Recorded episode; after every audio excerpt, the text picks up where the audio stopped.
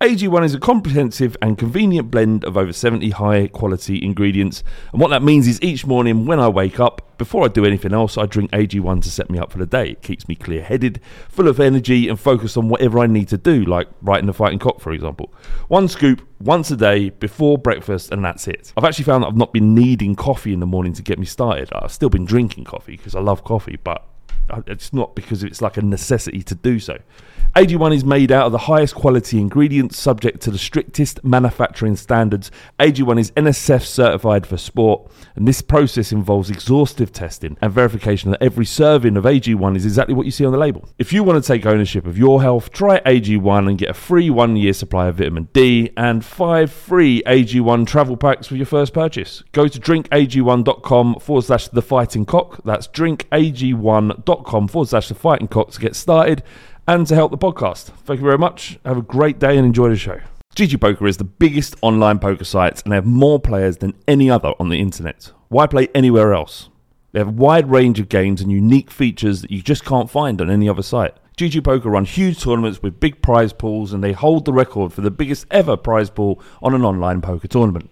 There are games for all players at all skill levels, whether you're new to poker or a seasoned pro, including cash games and exciting tournaments like Bounty Hunters and Sunday Majors. GG Poker offer popular games like Texas Hold'em and Omaha to unique games like All In or Fold and Spin and Gold. New players that make their first deposit get £60 in free play, 18 plus, new UK players only, minimum deposit is £10, full terms and conditions apply. BeGambleAware.org and please play responsibly. Survivor 46 is here, and so is On Fire, the only official Survivor podcast. And we have a twist this season. The winner of Survivor 45, Dee Valladares, will be joining us every week. We're going behind the scenes of the biggest moments, the how and the why things happen, and the strategy and analysis you can only get from someone like me, a Survivor winner. Listen to On Fire, the official Survivor podcast, wherever you get your podcast.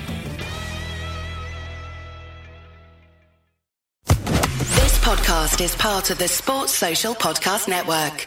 This podcast is part of the Sports Social Podcast Network. This podcast is part of the Sports Social Podcast Network. Geico asks, How would you love a chance to save some money on insurance? Of course you would. And when it comes to great rates on insurance, Geico can help. Like with insurance for your car, truck, motorcycle, boat, and RV. Even help with homeowners or renters coverage. Plus, add an easy to use mobile app, available 24 hour roadside assistance, and more, and Geico is an easy choice. Switch today and see all the ways you could save. It's easy. Simply go to geico.com or contact your local agent today. This podcast is part of the Sports Social Podcast Network. Geico asks, How would you love a chance to save some money on insurance? Of course you would. And when it comes to great rates on insurance, Geico can help. Like with insurance for your car, truck, motorcycle, boat, and RV. Even help with homeowners or renters coverage. Plus, add an easy to use mobile app, available 24 hour roadside assistance, and more, and Geico is an easy choice. Switch today and see all the ways you could save. It's easy. Simply go to geico.com or contact your local agent today. This podcast is part of the Sports Social Podcast Network. This podcast is part of the Sports Social Podcast Network. This podcast is part of the Sports Social Podcast Network. This podcast is part of the Sports Social Podcast Network. This podcast is part of the Sports Social Podcast Network. This podcast is part of the Sports Social Podcast Network. Geico asks, How would you love a chance to save some money on insurance? Of course you would. And when it comes to great rates on insurance, Geico can help. Like with insurance for your car, truck, motorcycle, boat, and RV. Even help with homeowners or renters coverage. Plus, add an easy to use mobile app, available 24 hour roadside assistance, and more, and Geico is an easy choice. Switch today and see all the ways you could save. It's easy. Simply go to geico.com or contact your local agent today. This podcast is part of the Sports Social Podcast Network.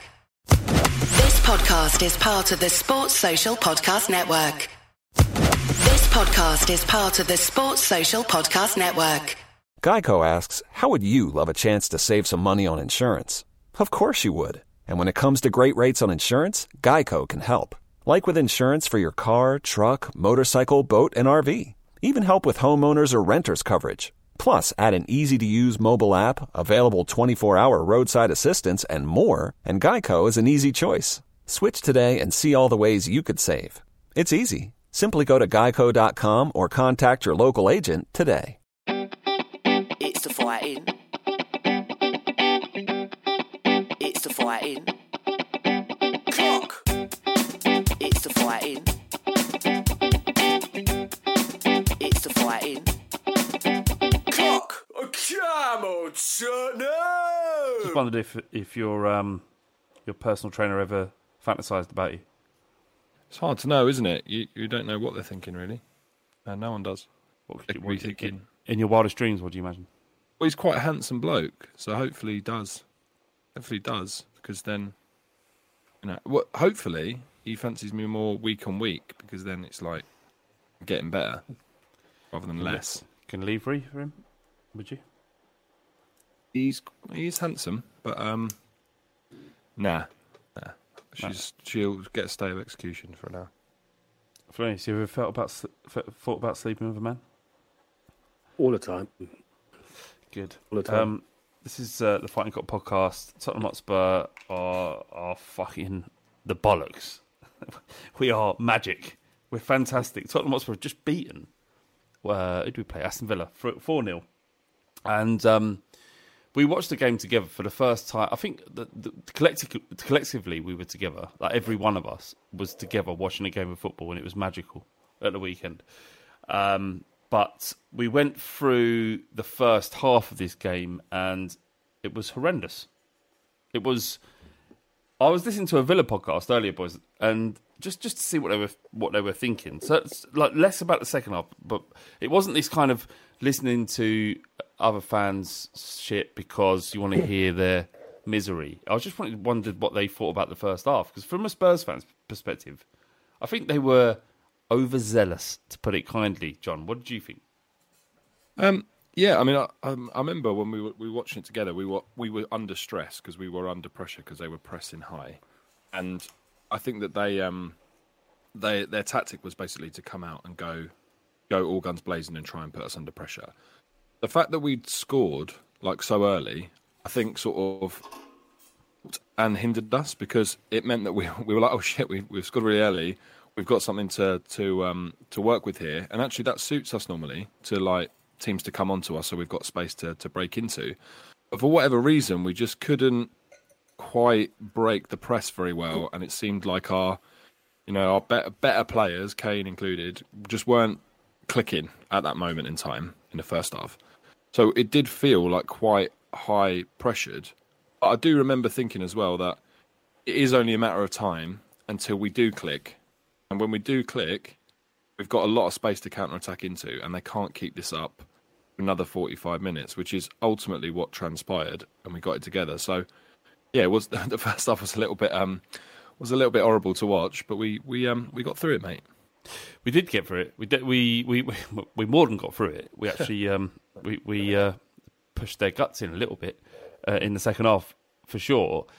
T, what what did you make of their attitude in the first half? Because it's like from a fan's perspective, it's kind of everything you want to see from your team. Certainly, if you're playing a team that is above you in, in their quality, like like we are above Villa in terms of our who we have in our first eleven and stuff, and you want if you can't match them for quality, then you want to match or, or, or be better than them in energy and attitude and and and and and you know just pressure in the game, and they did it. But I was wondering what your feeling was about that because I, I, I felt like they, they were doing it, but it was almost to excess. It's like everyone. It's like when you go out on a night out, right? And everything you have got, you're loaded up. You've got everything. You've got loads of money. You've got everything else you need. There's beer on tap, and if you go heavy for the la- first three hours, the remaining four hours of the night are going to be a misery. And that was kind of what Villa Villa did. I don't know what, what you thought. You know, they killed, you know, the potential Ballon d'Or winner, Matt Doherty. You know, I'm pouring out a beer right now because, you know, that can't go unpunished. You know, Matty Cash, we know where you live. That can't go unpunished.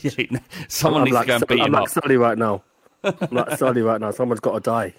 Someone's got to go. Obviously, I'm not saying we should kill Matt, Matty Cash, but um, I mean, but let's maybe I maybe, think- we, maybe we should kill him. Maybe maybe we should kill him. Should we kill him? no, just, just just give him a slap. Just What you, are you, that's what I'm saying. Are you willing to give up your home life, your job, everything. You, he goes to prison for at least 15 years for his challenge of Matt Doherty. Are we all in the same boat here? We're going to go. Like, We're all attendees of the Church of Matt Doherty. We all worship Matt Doherty now. That's that, that's the world we're living in. And if anyone harms our deity, Mad shit has been done in the name of religion, too. isn't it? Mad shit, Yeah. mad shit has been done in the name of religion. This this is a religion of peace, but it might not be anymore if you're going to harm our boy like that, man. And loads of they're they're really piling into those challenges in the first half, but I think Ref should both have done kind of- better.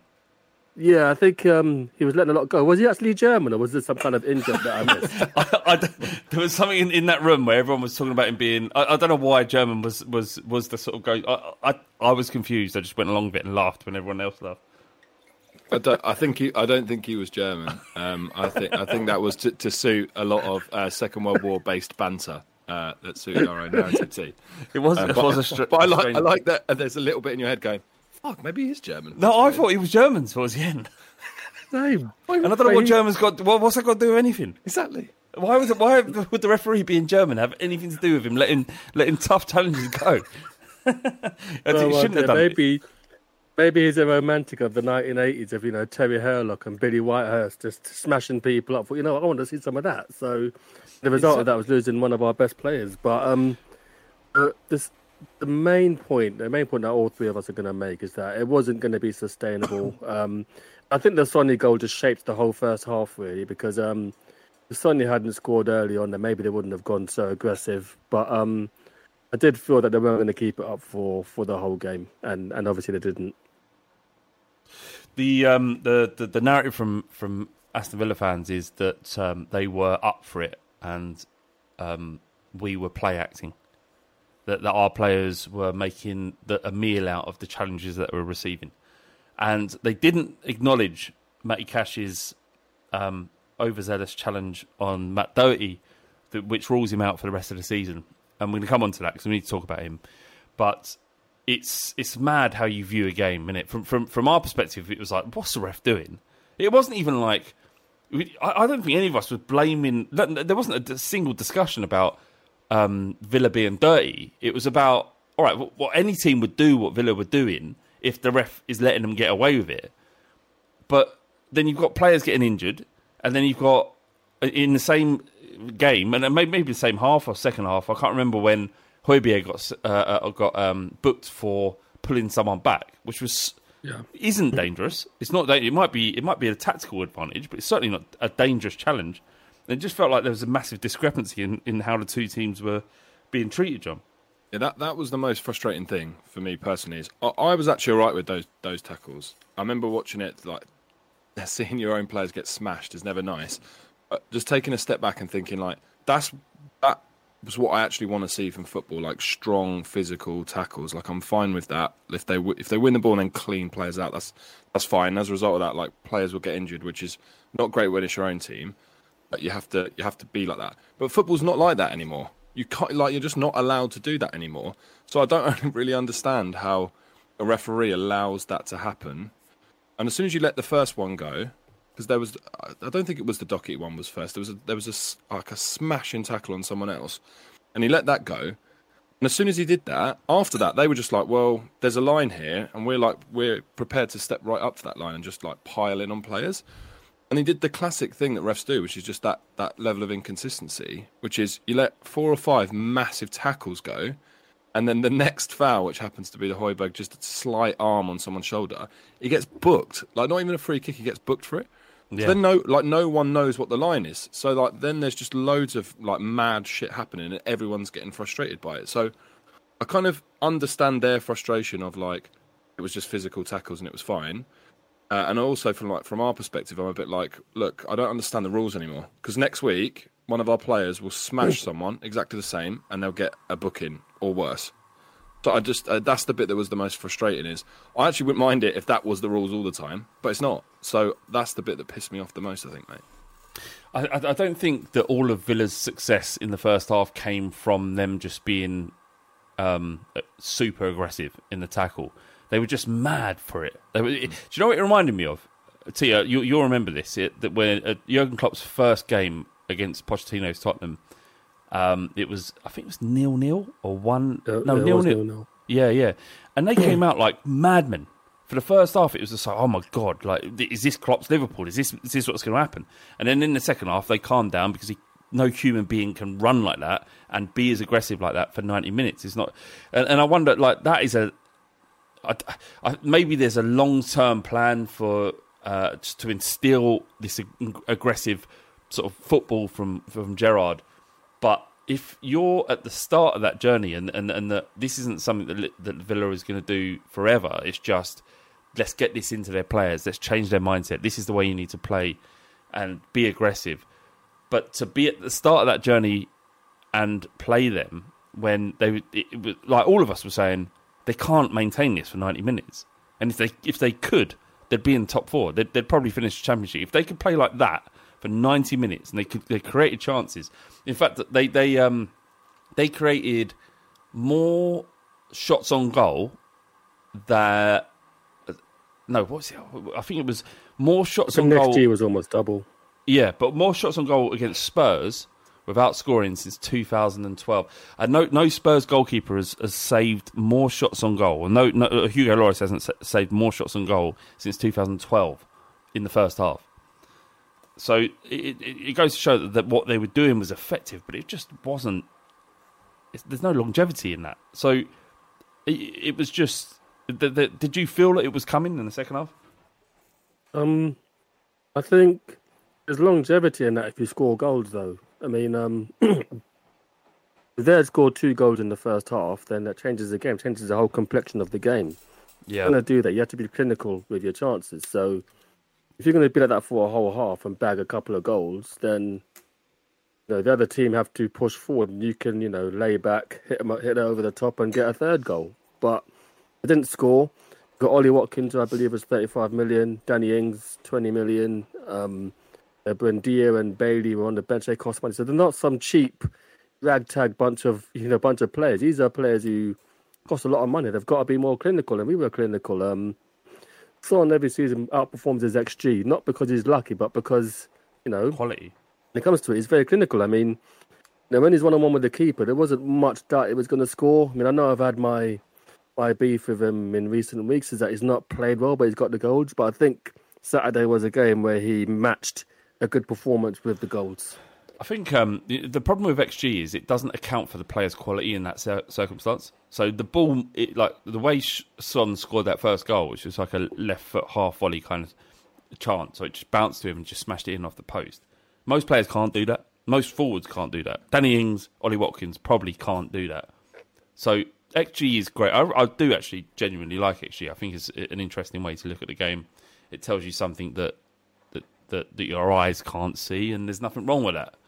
But when you have players as good as ours, you don't necessarily need 4.0 xg to score four goals in the game because their quality negates what X, the value that xg presents.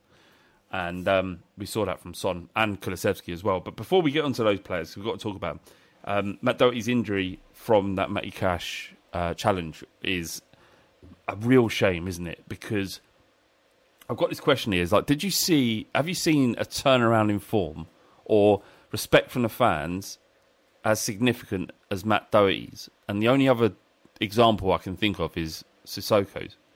Is that it's comparable, isn't it? Well, Harry Kane for one. Well, yeah, I know, but there- Harry, It's Harry been, it's Kane- been loads. I mean, you got, you got, you got Danny Rose, who was, um, I mean, he's had a new contract and we laughed at him. yeah, that's true. You know, you know, I mean, to answer the guy's question properly, um, it is a massive turnaround, and credit goes to Antonio Conte. And um, the stuff that he said is that you know Doherty's been a consummate pro, and Doherty said so himself that you know when I saw I was in the team, I didn't bang down the door. I thought I'm just going to train twice as hard as everyone, and fight my way back into the reckoning, and that's something as fans that we love to read about players. I mean. Um, he does he does divide opinion of it's because of his Gooner past or the fact that he's useless at times. But the Previously, fact that yeah. he's having this renaissance is um is lovely to see. It's a shame that he's got injured though, John, isn't it? Because it's just like you, you're you. This this could be great for you. You could you could you could if you carried on playing like this, there, there'll be no conversation about upgrading you, or, or very little conversation about upgrading you next season. And I don't think there will be either. But it's I think that needs to happen. Yeah, but it's just Yeah. a shame. It's just a shame that, that he doesn't get the opportunity to really kick on for the rest of the season just through injury because everything he's done in the last six games um, means that he should be given that opportunity. He should he should be given that platform. It's been taken away from him because of injury and a fucking nut, a challenge from. And I get it, like it happens in football match, football games all the time. But that Matty Cash didn't need to go in like that, and it's a shame that his injury is, is, ruled him out now. And no doubt he will be at Spurs next season. But he, he's he's important to us. Weirdly, he's become really important to us. Yeah, it's it's super frustrating because you know to T's point, like in the summer, I think regardless, we need we need a another option as a wing back. But previously, it was like just fucking coal a lot of them. Royal, Doherty in the sea, like just just drop them off, like forget them, forget they ever happened. Now it would have been great to go into uh, like a summer window, going okay, look, we're going to try and upgrade that position. But if our backup is now this Doherty, suddenly it's like you've got two great options that you can r- rotate between, and someone that is like proven to now be able to deliver at the standard we want. Whereas now we're going into summer, like he might he might not come back the same player. Like he was he was um, really struggling with his form when he came back from. I think he had like COVID, didn't he? That's what sort of like delayed his um, come back into the eleven. And then he obviously had a struggle with form and like finding his feet. So this is a much more serious injury. This is going to put him out like way into the summer and like into the start of next season. So he might ne- like, and Is that, that's what, a bit that what's dramatic. been said? That- It's an what- MCL. It's an MCL, which is pretty fucking serious. That's like Yeah, Twelve weeks. yeah, and like that, and then the recovery and the rehab from that, uh, like, is going to be pretty long. So that's a pretty shit injury. So I don't want to be like overly dramatic. Like we'll never see him again. Like he's just he's gone. But he might never recover. He might never get to the point where we're like, ah, okay, that's the player we, we saw for that like that spell when he actually hit his form. So it's it's really shit timing, like really shit timing. And having um seen all of the comments around what Conte said about him and that he basically like forced his way back into the team through hard work and commitment. That's what you want. Like you want to see that from players, and like we've got other players currently out on loan who obviously haven't shown that. And so when a player does it and then, and then has this injury, it's like a double whammy. So yeah, I feel really sorry for the guy. He It's a wanted to stay shame. on as well, didn't he? He was like, Yeah, he was to stay trying. He was trying. They gave him a couple of tums. They what- fed what- him tubs. they gave him a couple of tablets on on on the pitch. Right? What what? They, it could have been more than par- it couldn't be. It had to be more than paracetamol because paracetamol takes twenty minutes and it doesn't. It's not that good, is it? paracetamol. don't know. I, I don't, like, I don't know, but well, yeah. When we were watching it, obviously we were speculating. Was it was it Tums? Was it Rennie? Was it paracetamol? Was it Arthur Pill? Who knows? Um, okay, uh, so uh, Romero in his first half, I thought struggled. His aggressiveness was negated by Coutinho's cuteness. So he was flicking. He wasn't trying to play Romero. He was using Romero's aggressiveness against him, and we were getting undone. But I think, like by and large, that was you know part of the entire ethos of what Villa were doing in the first half. But the second half, he took control once again, and uh, was it's just he's just such a magic. I don't I, I don't want to have the same conversation we had last week, but I just I'm so fucking happy that he's there.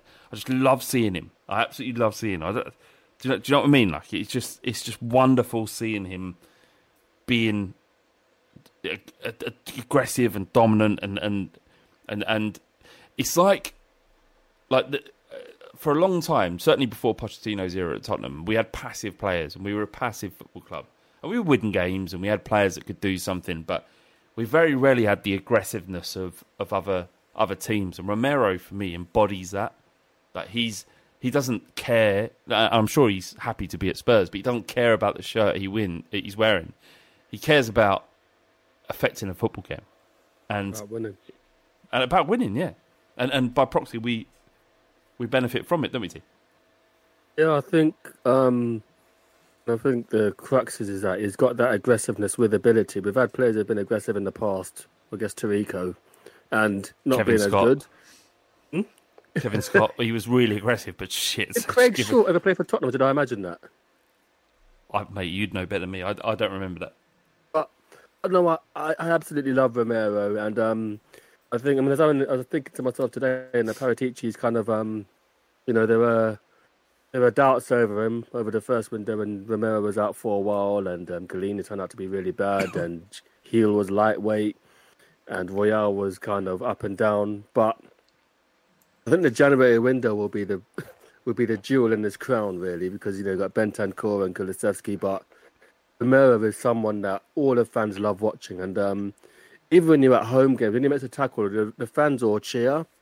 They cheer as much as Kane doing an assist or, or a goal. It just um, and I remember he did a challenge on Richarlison a few weeks back that he actually put on his um, story, and it's just Yeah, um, yeah. absolute mad bastard. And I love that- him. that- He just sort of still gone. Well, you know, just just what you mentioned just just a couple of seconds ago was about the um, the cheer or the roar of the crowd when one of your players do something. That that's that's that's powerful. That's as powerful as the groan, or, or most or, or significant as the groan when Reguilon misplaces a pass, or Doherty back in you know a year ago was. You know, just every touch you just think, or, or Emerson more recently, you think every touch is just going to be, be a, We've got uh, to talk about that at length, actually. the, the second touch is going to be a tackle kind of thing. The groan that that exists there is significant, but the the the raw when Romero or any other player does something good, and the, you know we saw that in the build up of the goal. The was it fourth goal? I think it was. Was it third? The fourth Fourth. goal, yeah. Yeah, yeah, it was was was was mag- magnificent. But I'm just saying, like a player's attitude. Like we could lose, be losing a game, and Romero could do something like that, and the roar would be significant at White Hart Lane and elsewhere. Just um, yeah, yeah, quality. Yeah, just um, just on Romero, I think that that's a good point. I think the reason that um, fans connect with with Romero in that way is because like, really good defenders like can be passive. So like you don't notice them that they're really good because they're just in the right place. They just intercept stuff. And from a fan's perspective, when you're just like watching the game, you don't notice that stuff always. And actually, like I always like rate defenders if you just don't notice them because you really like looking for mistakes and stuff like that and, and issues they make. The difference with Romero is he's so proactive that it's very obvious when he's doing good stuff. Like he's Yeah. always trying to nick the ball, pinch the ball, get in front of people. Like he's so aggressive that it's really on your radar. And as a fan, it's like the whole passion and gravy crowd. Like we want to see defenders fucking getting in people's faces and smashing people. That's what people enjoy. And normally it's a bad thing. Like you don't want defenders diving in and like doing that because they just get rolled or they get skinned or they commit fouls. He's so fucking good at timing it that it really helps us because it gets us back on the front foot. And that's why I think like the fans have connected with him so well because he's just so proactive. And just on this topic, I just wanted to take this time to just say, like, recently, like this season, rightly, Dier's had a lot of praise for his performance in that central role in the middle, and Romero is now getting praise for like playing on the right of that three and just like being super aggressive. Davies is the prime example of what I was talking about before. I have not noticed him for about five five weeks because he's just been steady, absolutely solid, like just keeping his head down, just doing the basics and the fundamentals so well. That three is so well balanced now. I, I can't Yeah. believe how good Ben Davies actually is in that role. He's so good.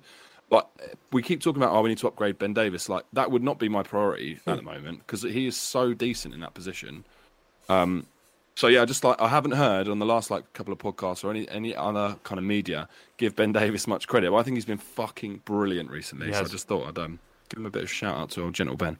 the back three has been superb. It really has. And, and and on the other other end of the pitch, you have got a front three who are the best in the Premier League at the moment. Like I know not every team plays with a front three, but have you ever like I Kulusevski's been amazing. We, we, we're not going to just say, "Oh, he's great, he's brilliant, he's fantastic." Let's not do that again. I just want to talk about the front three of them: uh, Son, Kane, Kulusevski. Is it uh, can we talk about the three of them in the same way that we can talk about Dele, Son, and Kane? And bearing in mind, Son and Kane are better players than they were in the, the, the, the four years ago. But Kulusevski is just somehow just slotted into that. Like he's he's unreal, and he's a part of that. He's part of that. That that, that second goal, when because we needed that second goal. When he hit that, he hit it in. He went through, and it was like a half chance at most. And the way he struck it, and it went into that bottom corner, and we fucking erupted in our room, and the Spurs fans erupted. It was it was fucking superb. It it's it's suddenly you, you look at our first eleven, and you think about Conte managing the team, and you think about every fixture that we've got for the rest of the season and we probably won't win them all. But you, th- is there any part of you, T, that, that thinks that we can win them all? Do you think we can win every game, like, including Anfield? Um, to be honest, no. I mean, sorry to bring sorry to bring it down. I don't think Brilliant, brilliant. Like I'm just not lie, sure- just fucking lie, T. Just, Sorry. just, just not- feel the vibe. I will bring it back in a second. Yeah, Go on then. I'm not sure we'll finish top four. However, What? Kulusevski is our best signing since Heung-Min Son. I don't think we've signed a player as good as that since, and um, he's one of the best players for his age in the world. Um, the second goal, none of us thought was going to go in, and I think what was more beautiful was him sitting down Tyrone Mings for the fourth goal Yeah. because he gets the ball. And I think, what's he going to do? And Mings is all over him, and Mings is just on his arse, tapped to Sonny, and then we all just erupted in the room. Um, we've got one of the best front, front threes about, and um, I think I don't know if every other fan feels the same way, but when you have someone who was on Kane's wavelength as a new signing, you've just got to really feel good about that. And you know, Kane trusts him with the ball, and he could do his own thing. It's just. Um, Oh, as, as I said earlier on, I think Paratici outdone himself with the January window. Um, Bentancur is you know a lovely player, and when they first joined, I was more on Bentancur, but I think like everyone else, I just I've just been swept up in Kulusevski mania. Um, well, you, no, you can't. You, that you said a massive statement just a bit- minute ago. You said you're not sure we finished top four. No, because um, we're Spurs, mate. I mean, what Flav? Flav, but we have Flav, Conte. This is We your have quote. Conte. Flav, this is your quote. What is it called? This is Tottenham. This that is you? Tot- tit. Is this you? Th- This, this is Tottenham. yeah, no, no, no. It, it, it is Tottenham, but sometimes there's negating circumstances. Um, Of I, I course, would, I, of course. I- but- and I think we might be in one right now, right? I, I, I get as a, as a the cl- the club that we are and what we've experienced over collect, you know, well, f f like on average between us, 38, 40 years of watching Spurs. Yeah. Um, yeah, you would think at this point we would fuck it up, but there are times in the last ten years where we've been we, the, the the players we've had, and more certainly the manager that we've had, negates that. So I would say, if you're not hopeful, if if you can't remove the idea of Spurs being eternal fuck ups right now, then there's no hope. Is there hope, T? Come on, mate. You, surely we're you in the driving what? seat. We're on the driving seat. No, we we are in we are in a very good position, but ball changes so much. I mean, um, I'm probably going to say this until the season's over, but Wolves and Southampton week really, really got to me. It really got me down, and then then we lost to Middlesbrough and Burnley, and I was just so low, low as a snake's belly, man. I was so down about that, and um, I think we beat Leeds in between those results, and that didn't even move me, and um. I think I posted in the group that our, our aggregate is like 23 and 2 the last last three or four games, which is amazing. Score more Um, goals than anyone else. We're third. We're third But- in the league since uh, since Conte took over. And um, the point you made, Flav, that I negated to point out was that we have Conte now, and Conte makes everything a bit different. And um, we've lost Doherty, and we're probably going to lose other players, but we've got Sessegnon and Reguilon back. Now, Reggie didn't play very well on Saturday, but having them two back semi-fit is, is a boost anyway. So hopefully we we got one game a week. We don't suffer too many more injuries, and um, I want to say we're in a driving seat for fourth. We've got a very good chance of fourth. I just have a very bad feeling. Don't just stop. Just stop throwing it out there because that's Go on, John. believe- Positivity. Go on. I, go I think we're gonna. I think we're gonna win every game. I think we finish third. Third. Yeah, we win every game four 0 minimum. uh, no, I, I seriously think that uh, I was with T when tho- that kind of spell of the Wolves game, Southampton. I was like, not that I was. Um, this is terminal. Fucking fuck, can't say get him out. But I was like, okay, this is where we're at. Like we've we're gonna win some, we're gonna lose some. Like it's gonna be inconsistent. It's a bit fucking annoying.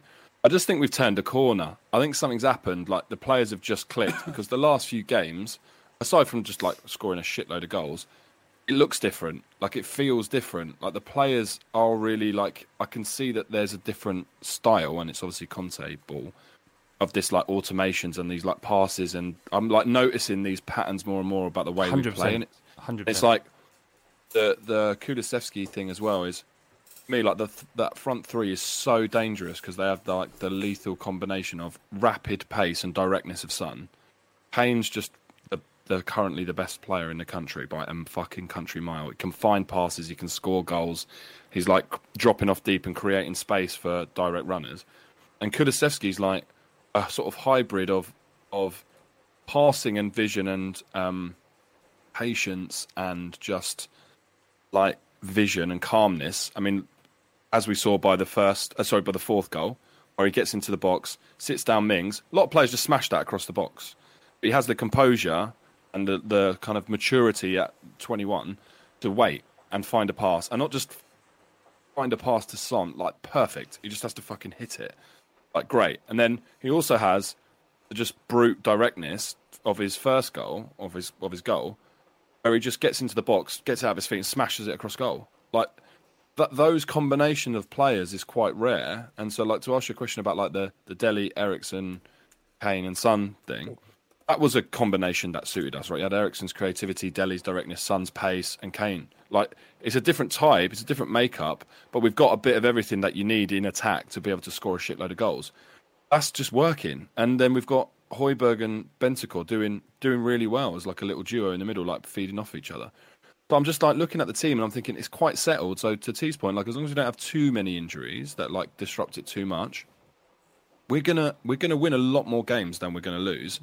And if we just stay as consistent as possible and win the ones we should win, and somehow manage to pull something out against the Liverpool, then it, it, it's it's there. Like it is there for us. Like I'm I'm I'm now starting to believe that we can do it, um, and I'm excited for it, mate. John, I need, I need you to repeat something that you said at the weekend. Um, Come on. what was the Daniel Craig line in Layer Cake? Oh Uh, yeah. um, if we didn't have Kane, go on, go on. Yeah, so so I remember um, after the game they were talking about like, oh, if Spurs didn't have Hugo Lloris, they'd have conceded five. If they didn't have Kane, they wouldn't have scored four. Right, and it's there's a line in Layer Cake where like Daniel Craig goes to meet these other like drug dealer gangs, and they're like sort of look at his big bodyguard, and they're like, well, you wouldn't be much if you didn't have him. And then the bodyguard says to the drug dealers, but he does though, doesn't he?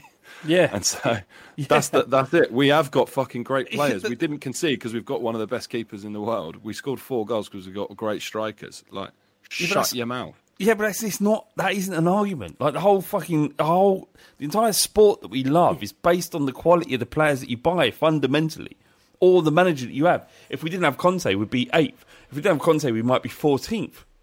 If we if we hadn't appointed Conte and had Nuno for the rest of the season, we might have got relegated. Like it's, it I'll doesn't. probably be dead. yeah, we'd all be dead. We'd absolutely yeah yeah dead. I, I- if John wasn't dead, I'd kill him. He's like, oh, no, John would be like, no, I'm, I'm you know, I'm, I, football's important, but I, I, there's more going on in my life than just Spurs. That fuck it, you're dead. Yeah, bang. Um, Kulusevski's got six assists in nine games. Fucking hell. Sorry, no, that's that uh, nine, nine starts and two, two, two, uh, two subs. It's the goal involvement stat that does me and I don't know the exact numbers, but they're immense, aren't they? He's uh, yeah, he's mustard for 21 years old. Like this is you're talking about like Foden, um, Saka, Smith Rowe. That these are players around his age age group, and, and I don't think the the media has caught on to how good this player is. Good, good. No, no, yeah, long may it continue, but it is, it's inevitable. that They will respect. They'll put. So they'll start putting respect on his name. Um, if we Could be the finish top, of the season. yeah, Sorry, from, go on, man. no, no, no, no, but from from from January. But Oh, any on- any window, summer and January, I'd say. Yeah, I'm hard to struggling think. to think of a player who's been signed, yeah, this season, let's say, like both windows, who's had more of an impact than he has. Good shout. Yeah, And the only one maybe legit. maybe Luis Díaz, but he's been he's been on the bench recently. But I can't think of either window who's had more of an impact than Kulusevski. And he plays on the left as well. If we'd have signed him, well, Son would have been forced out right. I think we like fuck him. Didn't need him. Anyway, um, uh, so Spurs, if we do finish fourth, will put us in a a very good position in the transfer market. If you imagine the c- combination of Champions League football and Conte, what kind of players do you think we could sign? Like we we done well bringing in Bentancur and Kulusevski, and you think if we bring in players as good as them, then that would be fantastic. But suddenly we're a much more attractive proposition for players out there. and like I say, with Paratici and, and Conte, it, how important do you think, John, is is um, top four this season to what might happen next season, or can Conte work his magic regardless? I do, I do think it's really important. Like I know that, um, like we were just saying a few weeks ago, it didn't look possible, but now it is possible. You do start to think, okay, but if we get that, then we are suddenly back in that bracket where we can attract like top players, right? Because we're a London-based club. The stadium, the training ground, those things like players do take that into consideration. We don't pay peanuts, all right. We're not like City and alike where we can pay mega money. We don't pay peanuts anymore. We we can like pay people decent wages. We have one of the most exciting managers. We have like people want to play with players like Kane and Son, like they're they're big names in world football. People want to come and play. So I feel like there's a there's a good bracket under the sort of like the ones that everyone wants to sign that are really decent. To be honest, the like level of like Bentancur, Kulusevski, that type of player that's like playing for a big club that for whatever reason it's not quite working there, but there's a there's obviously a player there and they want to play regular football, and there's an opportunity for them to come to England.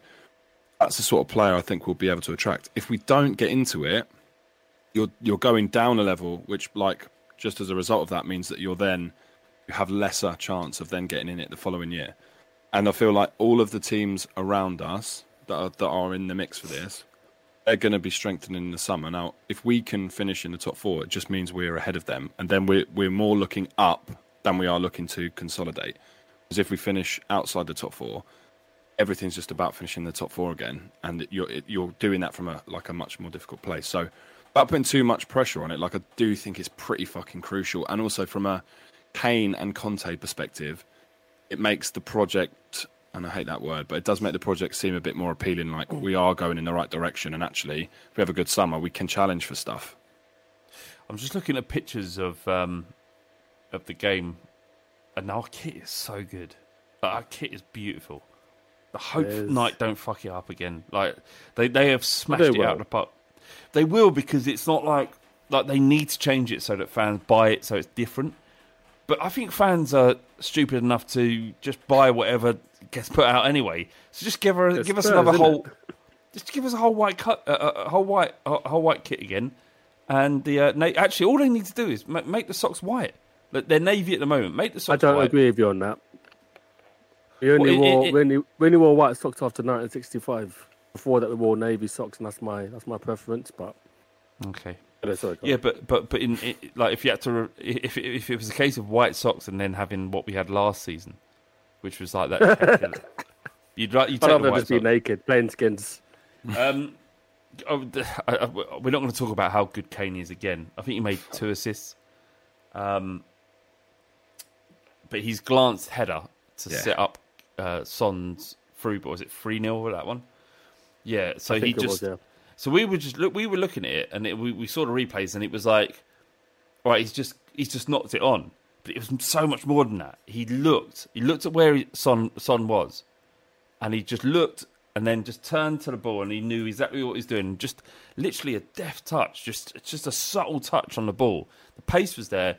Just flick it on, and it was perfect. Like the the geezer, he cannot do no wrong if everything's going for him, if if he's in a place where he's, you know, a manager that he, he's that he wants to play for, and things are going well, that his vision and his and his courage to believe in his ability is un, unfounded. He's I genuinely believe he's one of, if not the best footballer that we've ever seen in the Premier League. Like, I can't. I he's playing. He's not. He's not playing for Manchester United, Man City, Liverpool when they're at the, their pomp. He's playing for a, a Spurs team that is on the peripheries of the Champions League and has been on the peripheries of the Champions League since 2014.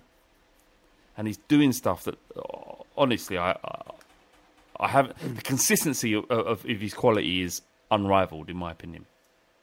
What do you think, T? Yeah, um, he's just a wonderful player. We're running out of um, superlatives for him. Um, he won Player of the Month. I think he's only won maybe less than five Player of the Months. Um, I'm not sure he's ever won Player of the Season, whether it be PFA or Football Writers Player of the Even Year. Spurs, Son gets it every year. Yeah. so why He's do we? got a he must, be looking at. What do I have to do?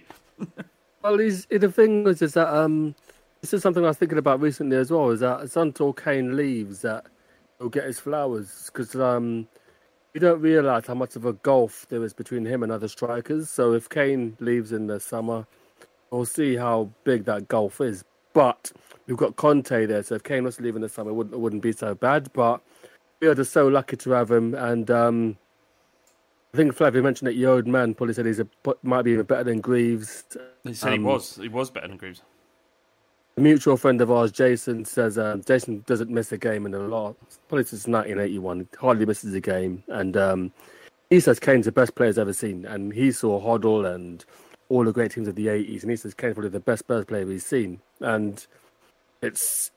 We've been blessed. I mean, since this podcast has started, they've had the great Bale season. And um, we're not used to having Spurs players be in the argument for the Ballon d'Or. And Bale was genuinely in it. And it's been one or two years. I mean, I, I don't think we expected Kane to win it, but he's been in the argument, and um, we take that for granted as well. That Kane's one of the best strikers in the world. I think. Um, I mean, Flav, you use TikTok. I don't know if you get the CBS stuff on your feed.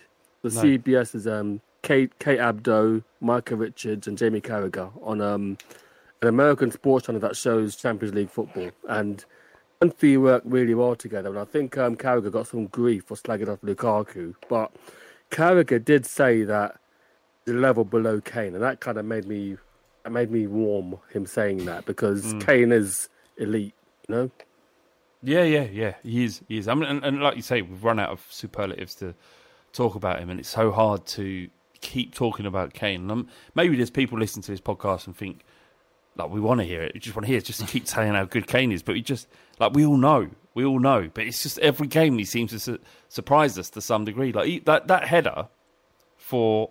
And, if it was on his foot, that, that maybe we wouldn't be talking about it. But just because that was another element to his game that perhaps we hadn't seen, that he's in the midfield position has used his nut to play in Kane, uh, to Son to score was just another thing. And then, and then against uh, Newcastle, that sort of sweeping ball down to Kulis- Kulusevski on the left hand side, which was marvellous.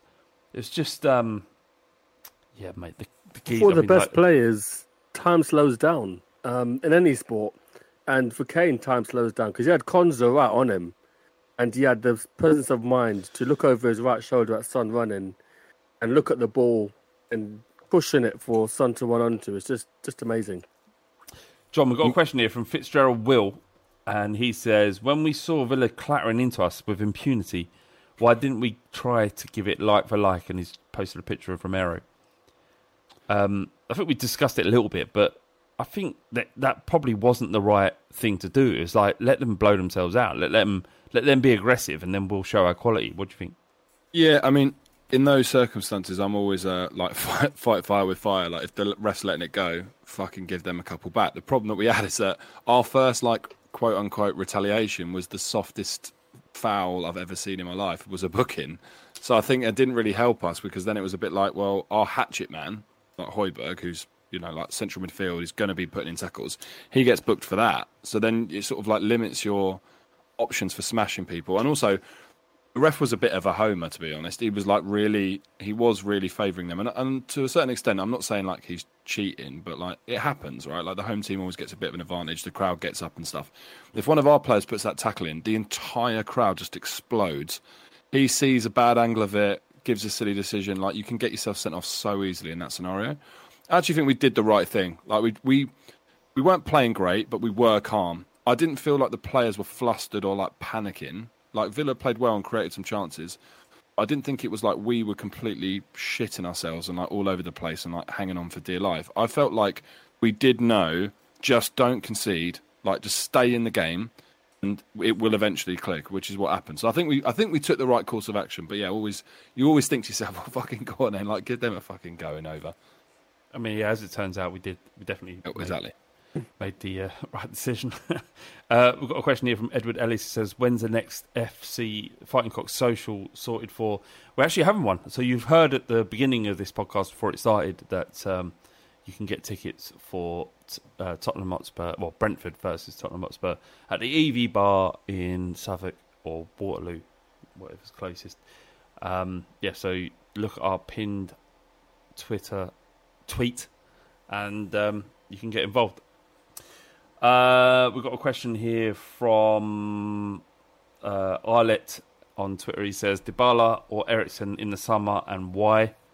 Well, That's a good question because in my head, it's like Dybala because Eriksen we've seen and done it, and he's he's playing well now. But would he come back? And there's questions about whether or not he could, how long could he play for, and that kind of thing. But Dybala is also injury prone. T, what do you make? What what, what do you think of that?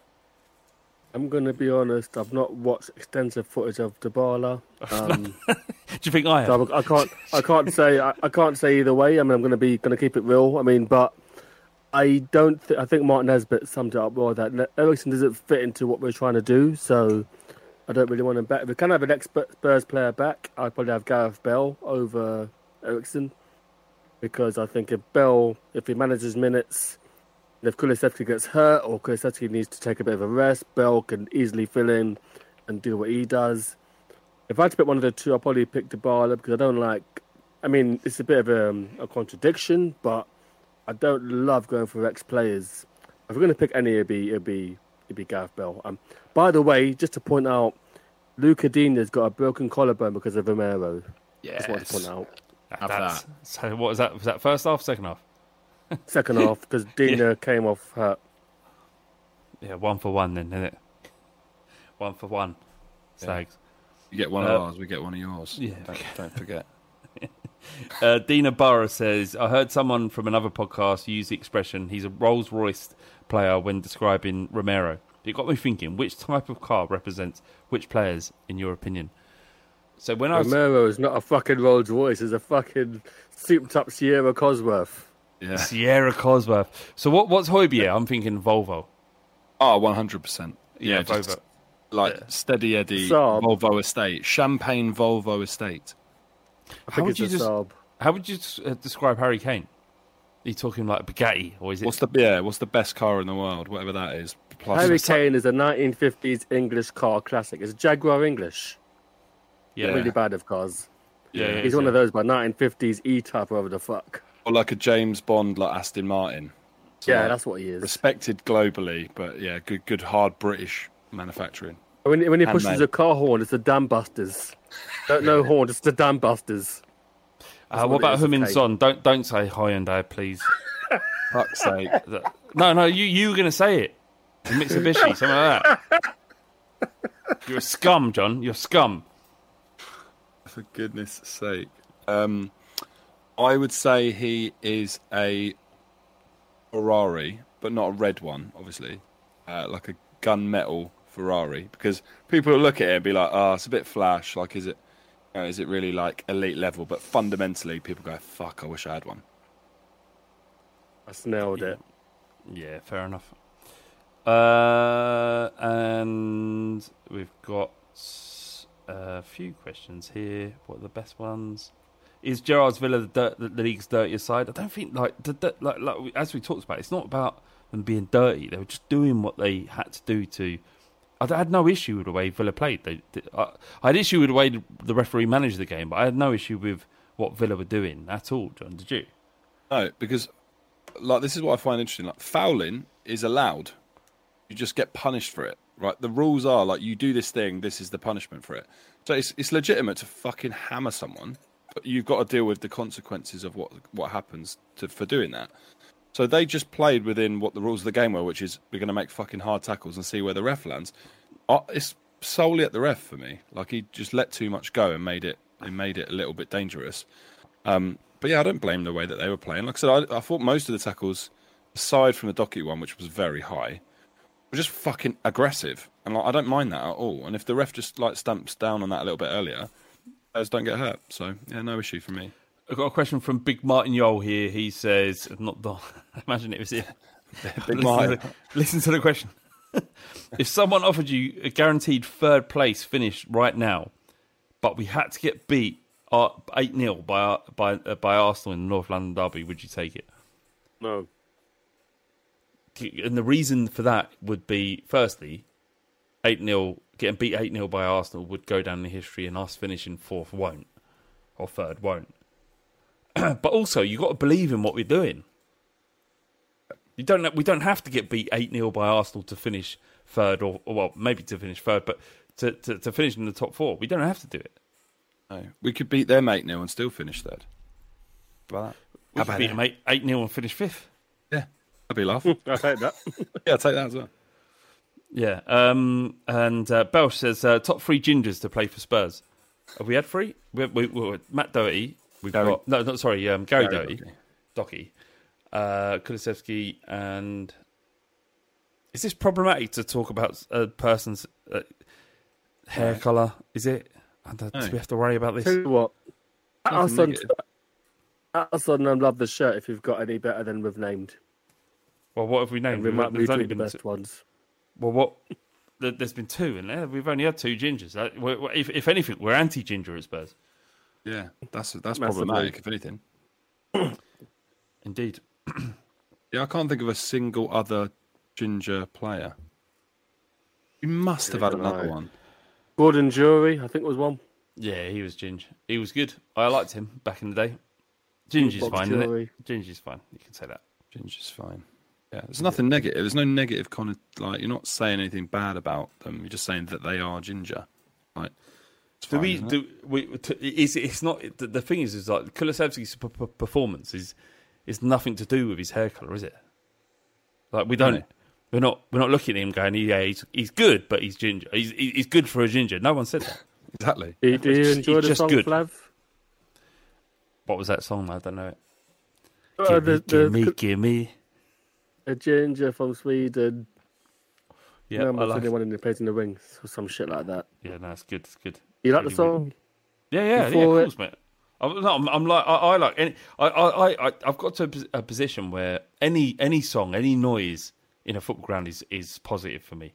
But there, there was a time where we were a bit Okay. pious about some. What's this song's not good. This song, this song is is fine. Just fuck it. If it's making noise in a stadium, then I'm all for it. Hundred percent.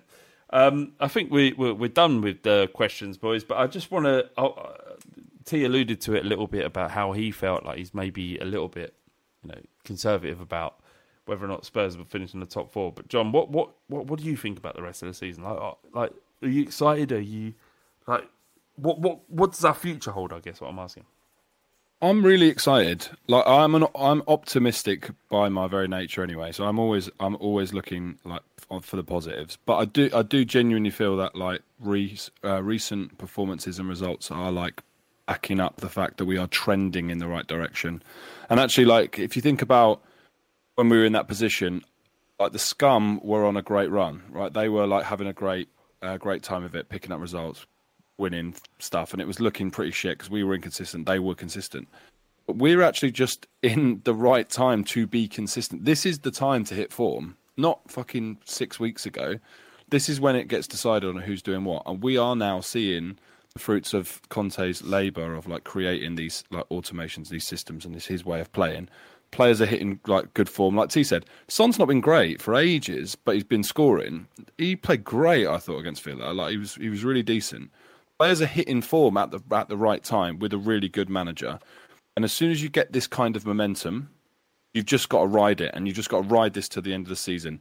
We pick up a couple of good results, like between now and like Liverpool.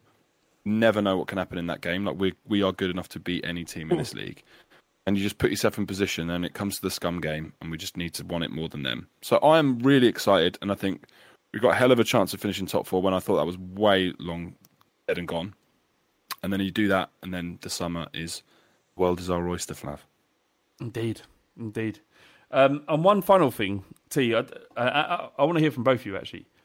If we is Kane well and truly forgiven, or are we getting to the point where the summer comes and we're now, we're now sort of sort of reining it in a little bit? Like, what what, what do you think? It's a, it's a bit like um, this analogy is being battered on this podcast. It's a bit like a lover of your life has cheated on you. You take them back, but in the your head, you know the visions of um, them cheating on you, and that's what it feels like with Harry Kane. It's like um, and you know what? I actually like Steven Gerrard as a manager. He says a lot of the right things, and he actually said that if Kane wins the trophy of Spurs, it would mean so much more.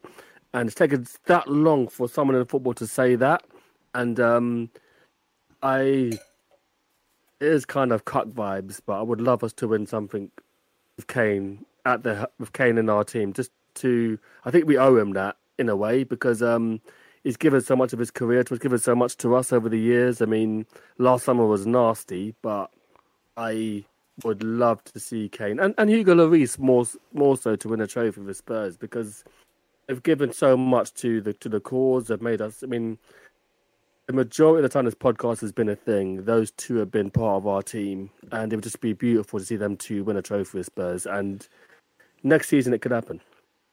But I Do you don't. re- I don't mind Kane. John, what do you think? Yeah, I'm kind of the same as T. Like something has changed, right? Like there was just unbridled joy and love. There was literally hundred percent maximum love for Kane. The shit over the summer, like it, it took a severe beating. The, the rating came way down. It's like you know, if you if you take out a couple of credit cards on Experian, your fucking score goes through the floor. It's a bit like that. It went down. Um, now I've been slowly. He's due to his performance, has been slowly building up my um, my credit score back again with him, and suddenly, like, I find myself sort of forgetting about what happened in the summer. It'll always be there, like when I in the cold light of day.